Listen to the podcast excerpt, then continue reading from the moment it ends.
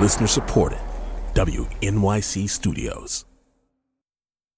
From the pages of The New Yorker, this is the weekly comment podcast. In the next confirmation, Amy Davidson Sorkin asks Do the Democrats have a post Kavanaugh, post midterm game plan? For a president whose Supreme Court pick was in serious jeopardy last week, Donald Trump seemed, at least initially, almost blase. As he left the White House on Wednesday to survey the hurricane damage in North Carolina, he said that it was very unfair that Brett Kavanaugh, his outstanding nominee, had to contend with Christine Blasey Ford's allegation that he had sexually assaulted her when both were in high school. Ford has said that the attack derailed her socially and academically, for years. Kavanaugh has denied that he was involved in any such incident. Very hard for me to imagine that anything happened, Trump noted, as though he, like too many other men who hear a woman's story, including stories about Trump himself, could barely be bothered to sort out the details. That was a task for someone else, though not, as Ford's advocates hoped, for the FBI. Let the senators do it. They're doing a very good job, Trump said with a shrug. He added, referring to the possibility that Ford would appear before the Senate Judiciary Committee this week Look, if she shows up and makes a credible showing, that will be very interesting, and we'll have to make a decision. By we, Trump meant I, and his comment pointed to one aspect of the ugly shambles of the Kavanaugh nomination which is beyond dispute. In a few years, if not a few weeks' time, there will be another set of confirmation hearings. There always is, and each is shaped by the previous one, as the parties refight the latest war on a new plane of legal writings and personal backgrounds.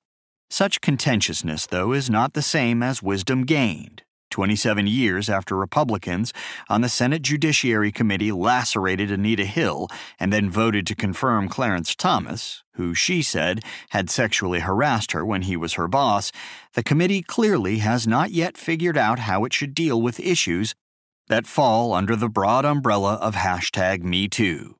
But neither have the two parties figured out how to deal with the issue of Donald Trump a volatile bigot who expects his attorney general to solve his multifarious legal problems, and who, some fear, may expect his Supreme Court appointees to do the same.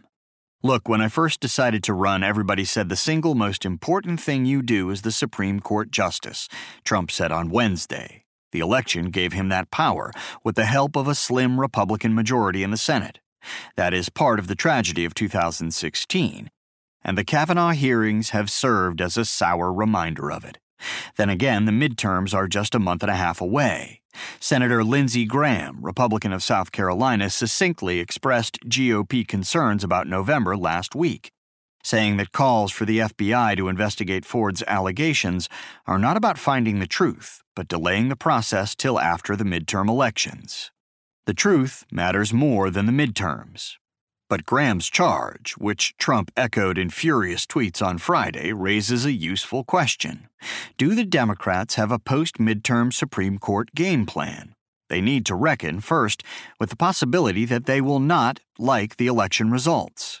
If Kavanaugh is not confirmed, Trump will likely let out a long wail of aggrievement, urging his base to send him more loyal senators. And come November, the base might deliver. If so, there is little reason to hope that a post midterm Republican majority, one more indebted to Trump, would do better than the current one, which sped through the first part of the Kavanaugh hearings. The Republicans ignored not only his extreme views on issues such as executive power, gun control, and reproductive rights, but of his obfuscations, if not outright lies, to the committee.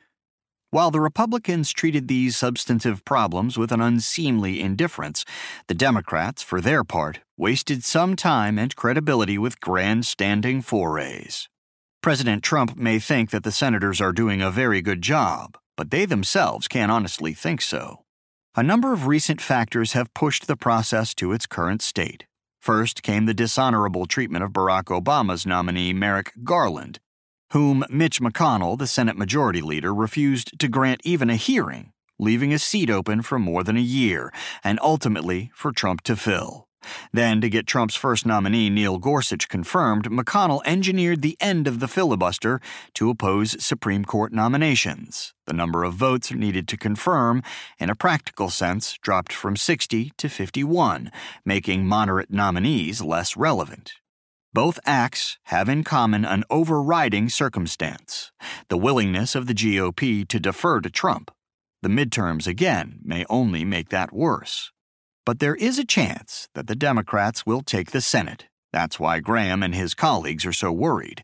What would the Democrats do then? One option would be to keep a court seat open for the next two years, or the next six if Trump is reelected. But if what was done to Garland was dirty and wrong, and it was, that is all the more reason for the Democrats not to emulate it. And while they might energize their own base, it could mean losing what's left of the middle and of the court's legitimacy. They need a better strategy than mimicking Mitch McConnell. Rejecting as many untenable or extreme nominees as Trump comes up with, though, taking them one at a time, giving each a fair, open minded hearing, would make sense in a way that blind delay does not. If Kavanaugh's confirmation fails, no one should expect that Trump's next pick would be entitled to a seat. After Robert Bork's nomination was defeated in 1987, largely on the basis of his extreme jurisprudence, Ronald Reagan's next choice, Douglas Ginsburg, withdrew after reports of his marijuana use emerged. That opened the door for Anthony Kennedy, who, as it happened, was worth holding out for. It also took Richard Nixon three tries to come up with a confirmable replacement for Abe Fortas before succeeding with Harry Blackmun, the justice who wrote the decision in Roe v. Wade. The Democrats need to win such fights in a manner that is consistent with their principles and their identity. To do that, they will need to clearly define themselves, an exercise that can only help them with the task they must achieve if they really want the job of shaping the courts, winning elections. That was The Next Confirmation by Amy Davidson Sorkin from the New Yorker magazine, October 1st, 2018. Narrated by Jamie Renell. Also in the magazine, Jane Mayer on how cyber attacks likely swung the election for Trump. Nick Paumgarten on Alejandro Escovedo's Songs for Immigrants. Rachel Aviv on special education outrage in Georgia. Kathryn Schulz on a restaurant's campaign to save the wilderness.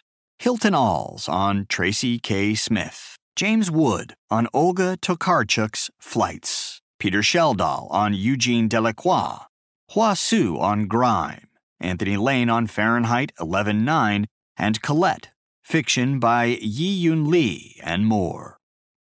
Audible.com produces a weekly audio edition of The New Yorker. To subscribe or to download individual issues, we invite you to go to www.audible.com and enter New Yorker in the search box. To subscribe to the Comment Podcast, go to www.newyorker.com or to the New Yorker Room on the iTunes Store. News will be made at the New Yorker Festival this October 5th through 7th. Get tickets now to see Sally Yates in conversation with Jeffrey Toobin, French ambassador to the U.S. Gerard Araud, and former U.S. National Security Advisor Susan Rice in conversation with Evan Osnos. Groundbreaking journalist Ronan Farrow speaks with New Yorker senior editor Deirdre Foley Mendelssohn. Masha Gessen and Keith Gessen, brother and sister, take a deep dive into Russian history and American reality. It's all part of this year's New Yorker Festival. Explore the full festival lineup and buy tickets now at newyorker.com slash festival. That's newyorker.com slash festival.